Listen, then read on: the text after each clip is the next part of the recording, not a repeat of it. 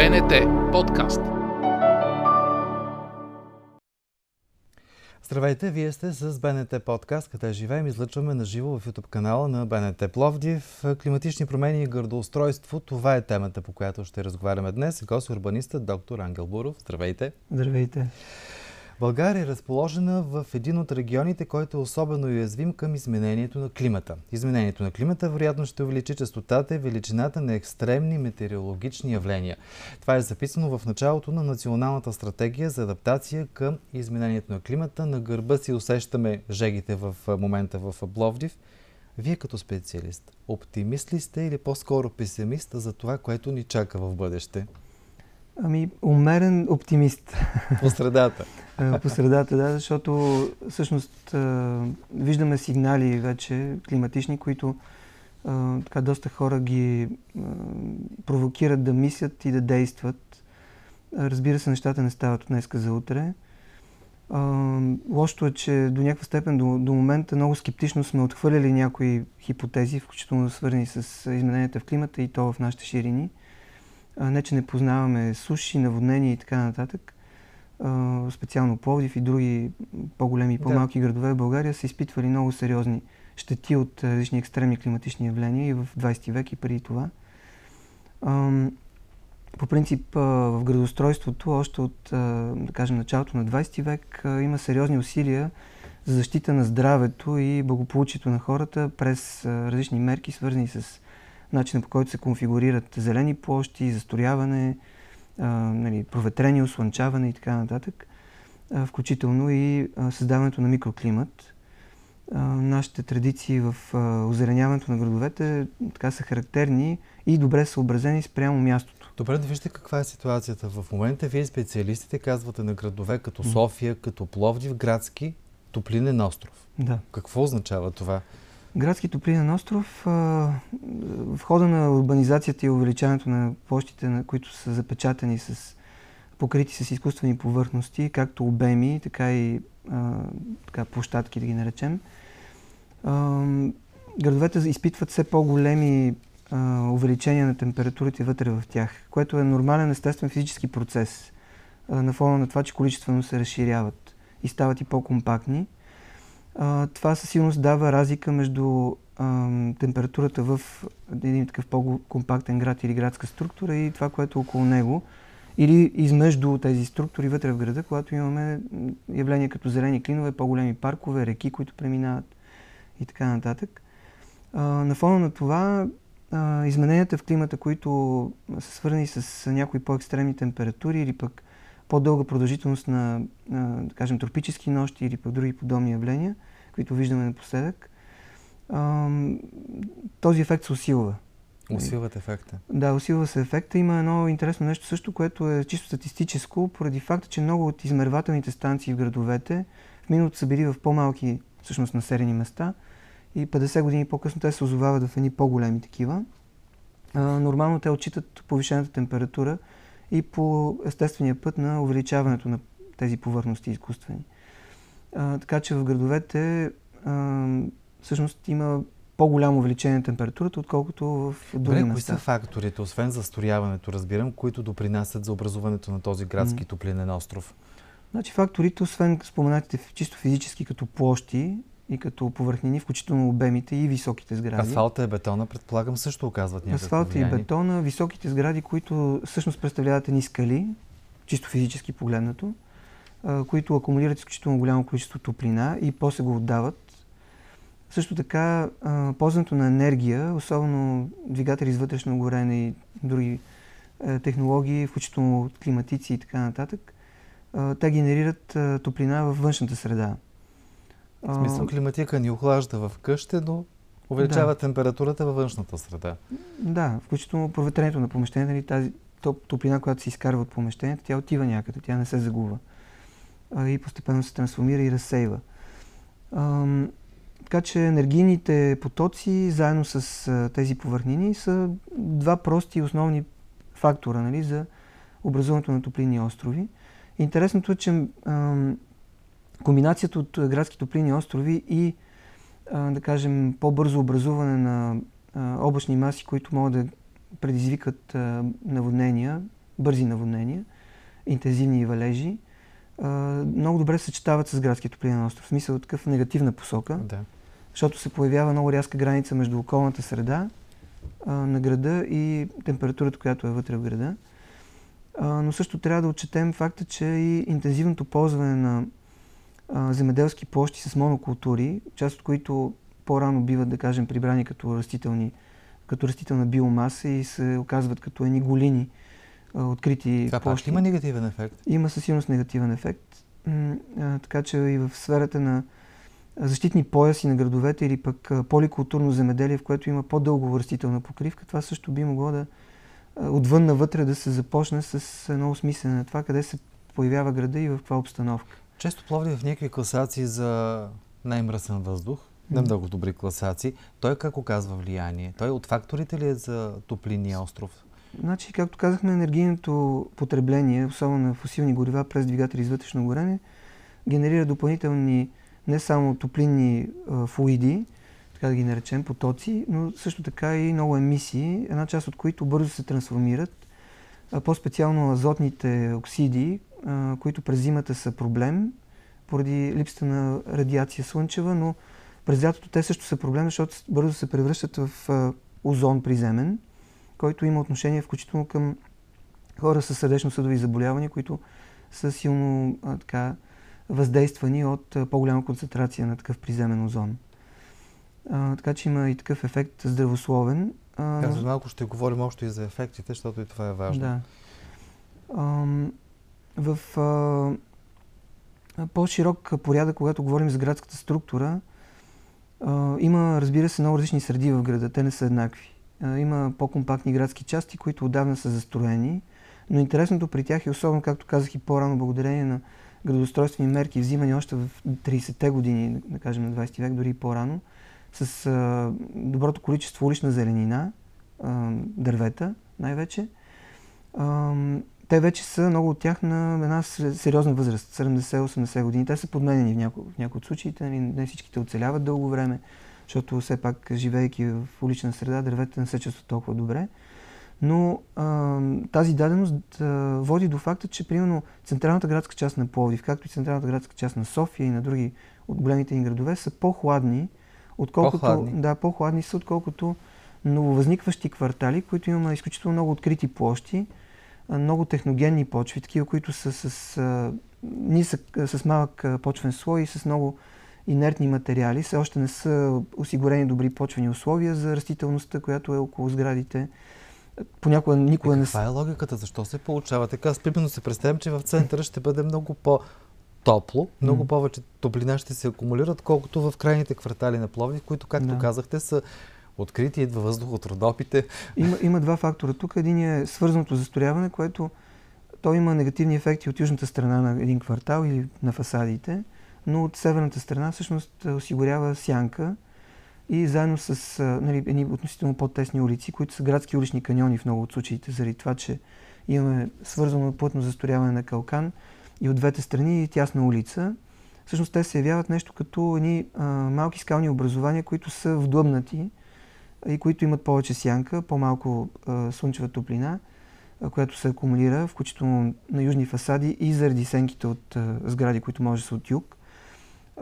Също и, както казах, уличното озеленяване. И те реално генерират, така, акумулират хладен въздух през нощта и го задържат по-дълго.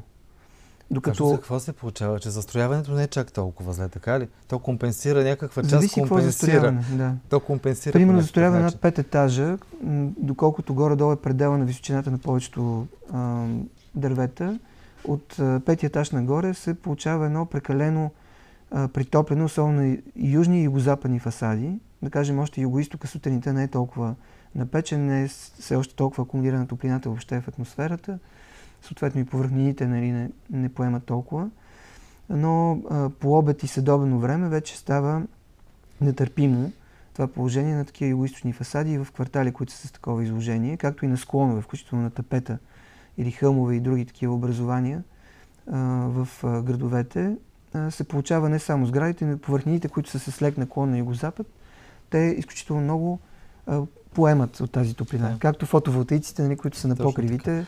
А хълмовете в да. Пловдив, реката, те помагат ли? Как влияят всъщност на да се ами... справим с климатичните промени? Помагат ли по някакъв начин? По същия начин хълмовете, които са, техните склонове, които са с по-северно изложение, и северо-источно-северно и северо-западно, така осигуряват прохлада.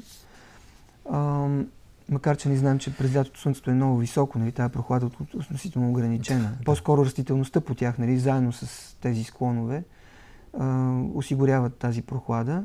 Реката със силност, тя, тя има огромно значение за проветрението. За така, въздушни маси, които проникват, включително такива, които по притоците на Марица, да кажем, идват от родопите през нощта по ниско долиния вятър, когато няма някакви други условия, които да възпрепятстват тази смяна на температурите и въздуха, който, който идва от по-високо и слиза по-наниско. Те проникват постепенно покрай града заедно с още един-два потока, които по-скоро не се четат на картата на Пловдив, но представляват едни хлътвания в релефа, макар и минимални. Едно от тях преминава покрай река Тракия, да кажем, и до някаква степен компенсира това, което казахме по-рано, големи, големите открити площи на, на жека Тракия, които все още нямат добра лесистост, в смисъл не да. са достатъчно много залесени, но пък блоковете са нали, над пететажни, 8 и нагоре пунктовите сгради и те като едни скали, нали, вече, не тепета, но едни значи, по-малки скали. Определено има положителни неща, които трябва да използват да се бори с климатичните нали. Какво влияние обаче оказва на качеството на живот този топлинен градски mm. остров, в който живеем в Пловдив конкретно? Да. А, има изследвания нали, по темата, които а, и по-отделно и комплексно топлините острови, прекомерната топлина влияят много върху сърдечно-съдовите заболявания или хора, които вече имат такива всъщност, влияят много върху хората, които имат наднормално тегло, диабет и така нататък. Те са свързани по някакъв начин, неизрично. Също така има влияния, които са към нервната система и към поведението. Не знам дали ви е правило впечатление. Са но... хората в градовете Топлинен остров са по-нервни, така ли? По-нервни са, има много повече изблици, включително чисто поведенчески, има а, зачастяване на случаите на агресия, включително на а, така, нападение срещу личността по, поради битов, а, битови причини. Да. А, което не прави впечатление последните да. седмици, нали, колко много да. убийства има в а, градовете и това се до някаква степен дължи сигурно и на, нали, не мога на 100% да твърдя, но а, едно такова екстремно агресивно поведение и на екстремната топлина. Особено когато тя е в продължителен период от време. А, нямаме такива способности за рекреация и а, така, да кажем, по някакъв начин отдих, който да помогне да тушираме напрежението. И хора, които са с определени предпоставки, да кажем, хормонално. Само да кажем, че това не ги оправдава. Не ги оправдава, не, не ги оправдава, но има и такъв ефект. Нали. Ам, комбинацията с замърсен въздух, съответно, нали, не само сърдечно-съдовите заболявания, дихателните пътища, хора, които имат проблеми. Економическо измерение има ли всичко това? Огромно економическо измерение има.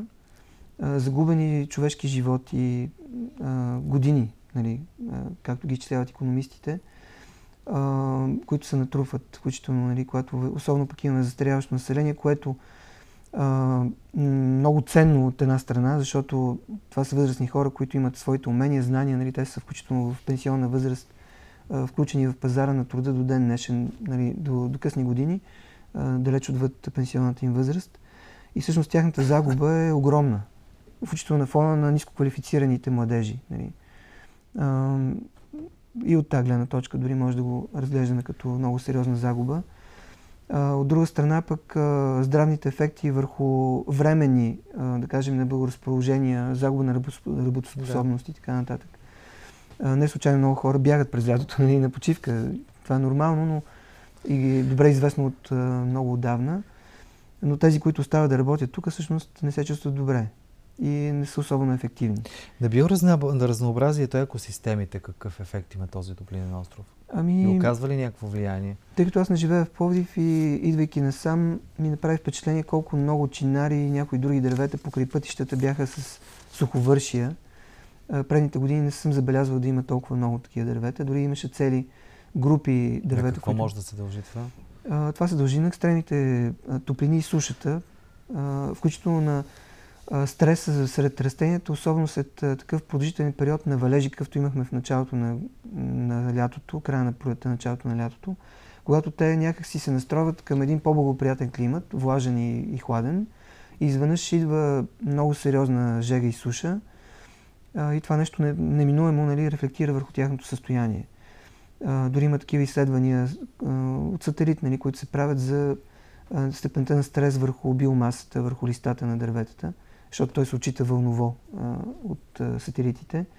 И има все повече статистика, че много пагубно се отразяват тези резки смени на времето. Нали, от ни тропически, дълги, продължителни, мусонни валежи и след това изведнъж рязко това не е добре, защото разбрахме, че зеленината всъщност е един от начините да се справим с така, да. тези климатични промени и аномалии. Кои са другите начини а, да се справим? И всъщност пък, дайте кажете сега зеленината, какво можем да направим в посока зеленина, да. като един от световните с световните тенденции за справяне с mm. климатичните промени, точно с градския топлинен остров, някакво повлияване на климата. се говори за зелена и синя инфраструктура едновременно.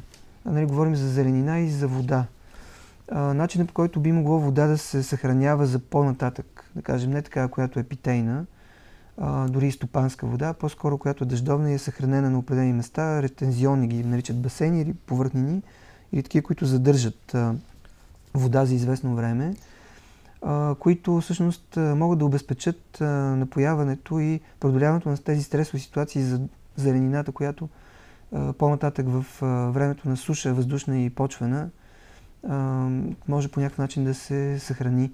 Това и... прави ли се някъде в България? В България все още не е правено. Има една популярна мярка, която представляват едни малки канавки, които се правят на места, където е ограничено пространство, какъвто и случая на Пловдив, като един доста компактен да. град. те могат да бъдат в паркова среда, може да са покрай пътищата, където имаме крайпътно озеленяване или пък също в междублоковите пространства е изключително благоприятно да се направят такива неща, защото там има достатъчно много пространство а, което не е толкова ползотворено.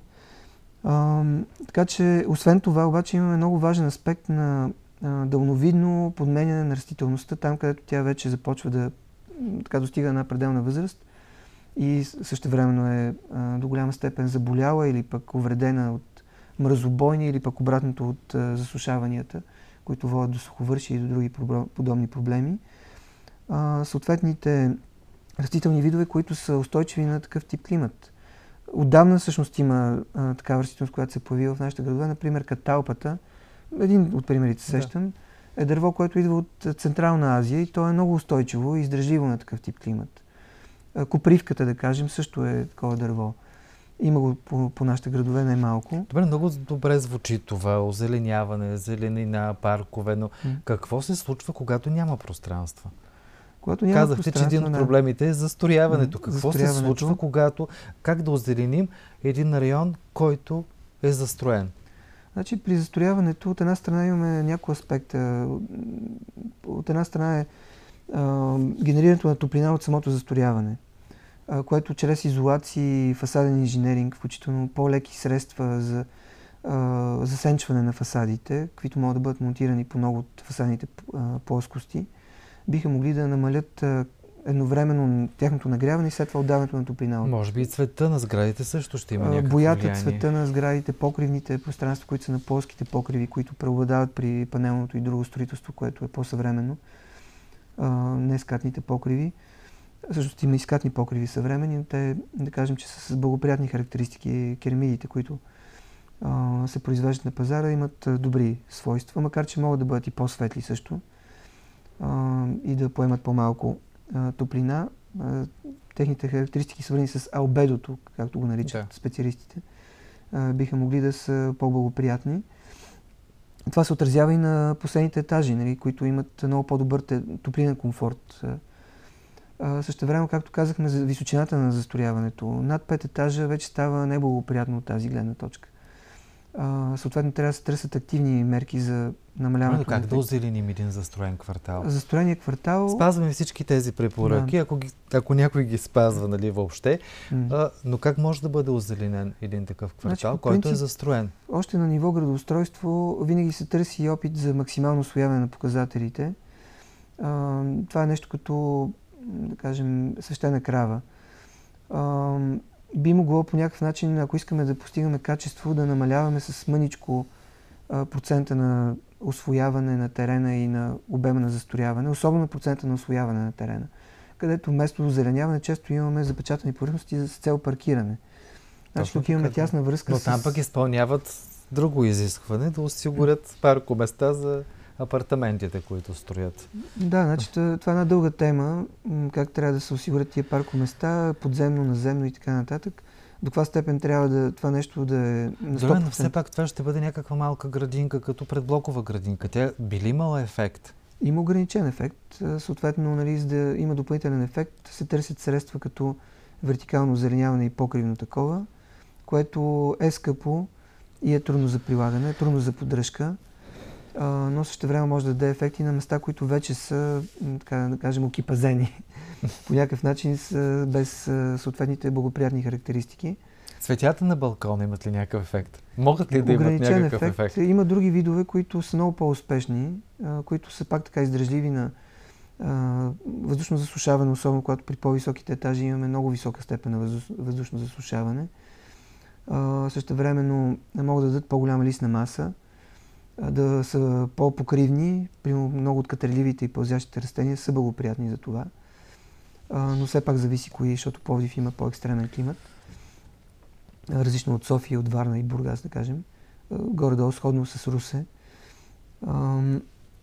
Също времено, така при озеленяването би могло да има отпечатване на площи. в перспектива, надяваме се, нали, при една по-дълновидна политика, свързана с ползването на обществен транспорт и а, индивидуална мобилност, която е с така наречените микро, може да бъдат и електрически, не само електрически средства, но и както и велосипеда, в това число по-активното пешеходство, а, нали, активния начин на придвижване. Това също е мярка за овладяване на Това е косвено благоприятна мярка, защото огромните повърхности, които са заети от паркиране, както по улиците, така и в вътрешно-кварталните пространства на открито, биха могли в перспектива след 5-10 години да се заменят от а, по-добри начини на ползване на тези повърнини. Например? А, Асфалта да бъде заменен с... Да бъде заменен, да. Да се осигури почва, да се осигури поне едно дърво на една ограничена а, така, площ, а, което дърво да израсне след 10-20 години, то да бъде посадено като по-възрастно дърво, да кажем, на 10 години има разсадници, които вече предлагат такива дървета. Те са по-скъпи, разбира се. Би могло да има общински Но разсадници. Имат по-добър ефект.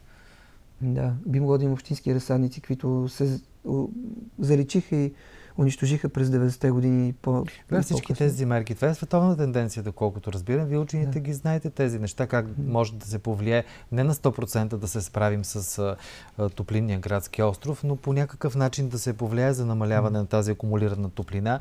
Казахте зеленина, настилки на улици, да. цветове на сгради, строителство, а, озеленяване. Това разписано ли е някъде?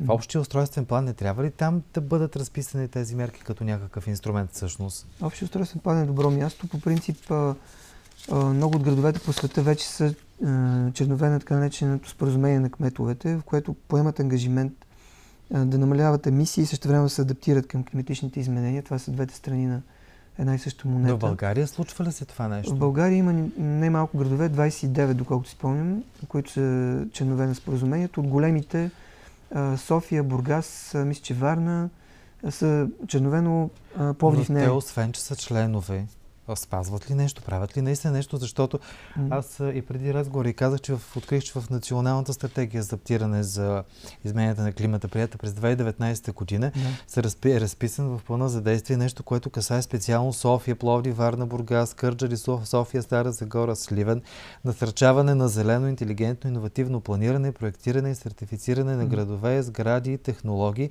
както и иновативни мерки.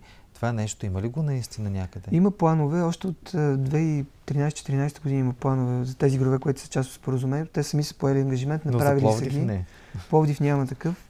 Аз лично участвах в направата на плана за София в частта адаптация. Не беше лесен процес, включително вътрешна съпротива в много така, общински структури, които имат едно така скептично отношение до някаква степен устаряло мислене във връзка с мерките, които биха могли да се прилагат по-инновативните. Да, те са иновация и са свързани с така, излизане извън, Кои мерки, извън например, комфорта. се виждат прекалено иновативни? Едни от най-трудните са свързани с улавянето на вода, дъждовна, защото те са и по-скъпи. Тези свързани с зеленина изглеждат по-лесно приемани, но всъщност не са много лесно прилагани. Ема те също са скъпи. Те също са скъпи, особено в частта отчуждаване, да кажем, на частни терени или пък а, Ами сигурно отчуждаване от разсадници да се вземат тези да. дървета, които вие говорите, разходи, по-големи. които ако имат такива изисквания. Поддръжката на една зелена площ не е малко. Да, но ефекти, ефекта, който имат и спестените разходи също не бива да се пренебрегват.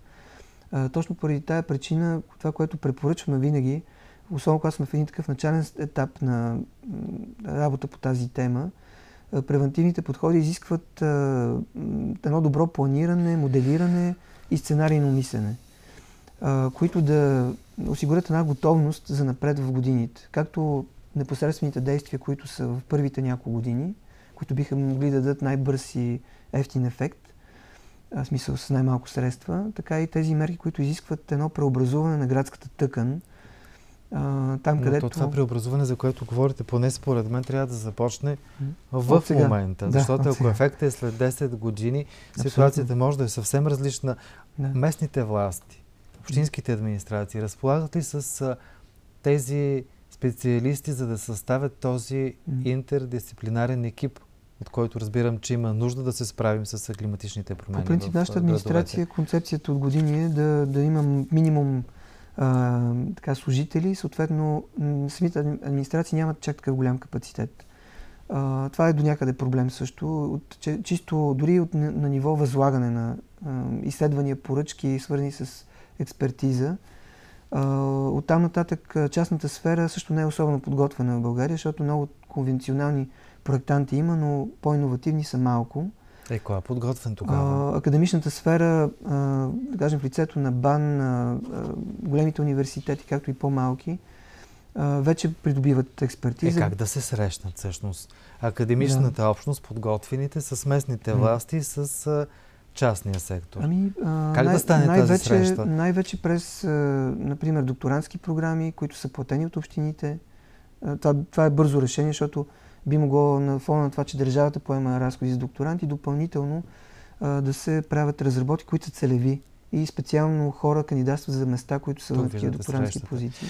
Добре, Това е най-ефтиният начин. Да, ние говорим сега за отговорност едва ли на общини, на държавата, на частния сектор. Но предполагам, че всеки човек има някаква отговорност. Какво според вас, като спе нещо малко, какво ние можем да направим лично, за да помогнем, за да се справим с тази ситуация? Значи, ако ние лично имаме такъв проблем, първо, е хубаво да се опитаме да го отстраним по начини, които са свързани с а, наши собствени инвестиции, а, които знам, че не са лесна задача, а, но някои от мерките са относително лесни, специално зеленината но добрият подбор на такава е важен, от гледна точка на това да няма прекомерни разходи за зеленина и прекалено много усилия за, да кажем, грижа, напояване и така нататък.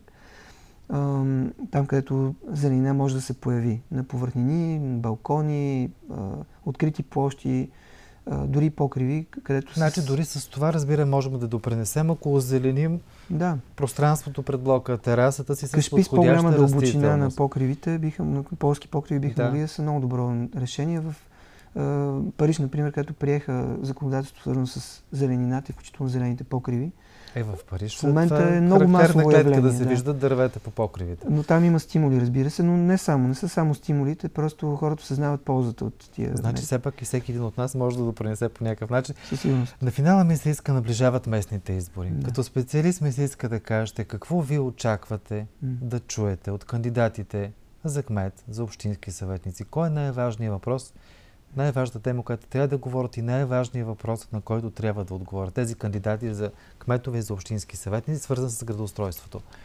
Може би малко съм изкривен от една точка на това, че идвам от академичната сфера, но наблюдавам в много от общините, дори големите, че има изключително много спекулация с аргументите, които се изтъкват както в общинските съвети, така и в експертните съвети. Много често се взимат решения прибързано, възоснова на емоционални възгласи, много рядко се използва адекватна експертиза и е отделено ресурс за това и време, защото това изисква време, макар че може да, разбира се, да се скъси, когато са осигурени достатъчно средства за адекватна експертиза. а, и са разработени съответните модели. А, на базата на тях се взимат решения от експертите, които предлагат альтернативи, различни варианти. Те са оценени економически и тогава Общинския съвет, вместо да се налага, да кажем, човек, който не е подготвен по тази тема, общински съветник, това е също една голяма тема. Те трябва да се подготвят административно и технически с допълнителни курсове, за да бъдат по-адекватни политици, но и това се прави по света. А, дори като ангажимент на, на политическите партии да кажат, ние ще направим нашите... Колкото си спомням, общинските съветници дори получават финансиране за това да получават... Да имат експертиза. Да, да имат експертиза преди да вземат дадено решение. Това Но ли те самите, те самите. от кметовете? Да, очаквам от тях да повишат своя си капацитет, политическите партии и тези, които влизат в политиката, защото много често има парашутисти, които са много не наясно с нещата. Пък и тези, които са по-обиграни, те са обиграни политически, но не и технически, административно толкова. от друга страна, ангажимент за това да, да има по-добра връзка с научното знание и експертизата. От трета страна, по-адекватна връзка с гражданите от гледна точка на това, което те могат да дадат като самооценка на своето състояние и на качеството на средата, в която живеят, което да бъде направено пак както си трябва, с съответната експертиза, социологически проучвания, които са по-представителни, дори на ниво квартал представителни, което е много по-голяма извадка, заедно съчетано с моделиране на средата. От там нататък вече планове за действие за всеки един квартал. Там, където са най-екстремните горещини в квартал или пък най-уязвимите места от гледна точка на комбинирани въздействия. Въздух, шум, топлинни острови и така нататък. Разбирам, че очаквате това, което говорихме, общинската администрация, кметовете, общинските съветници да се срещнат и да послушат академичната общност. Така ли? Академичните, експертите, които са в практиката и гражданите по един много строен начин, в който има ясна програма за изследвания, приложни, през които да се стигне и до вземането на решенията. Да. А, защото в крайна сметка градската политика е точно това. Тя е раз, развойна дейност. И трябва, нали, ако вярваме в науката, а, да стъпи на научна основа както на времето се казва научно-техническия прогрес. Ние сега малко сме така, го свели този прогрес до един минимум санитарен, а, но също време сме щастливи да ползваме всякакви иновации от науката Точно в нашите телефони, но не ги ползваме, когато става въпрос за реална материална среда. А, така че това е един дефицит. Да. Нали? Да. Сериозно. Да. Добре, благодаря ви много. Благодаря ви. аз за доктор Ангел Бурев, урбанист, гост в БНТ подкаст Къде живеем на живо в YouTube канала на БНТ Пловди. Следвайте ни в БНТ подкаст каналите в Spotify, SoundCloud, Google Podcast и Apple Podcast. Пишете на имейла на предаването. Успешен ден! БНТ подкаст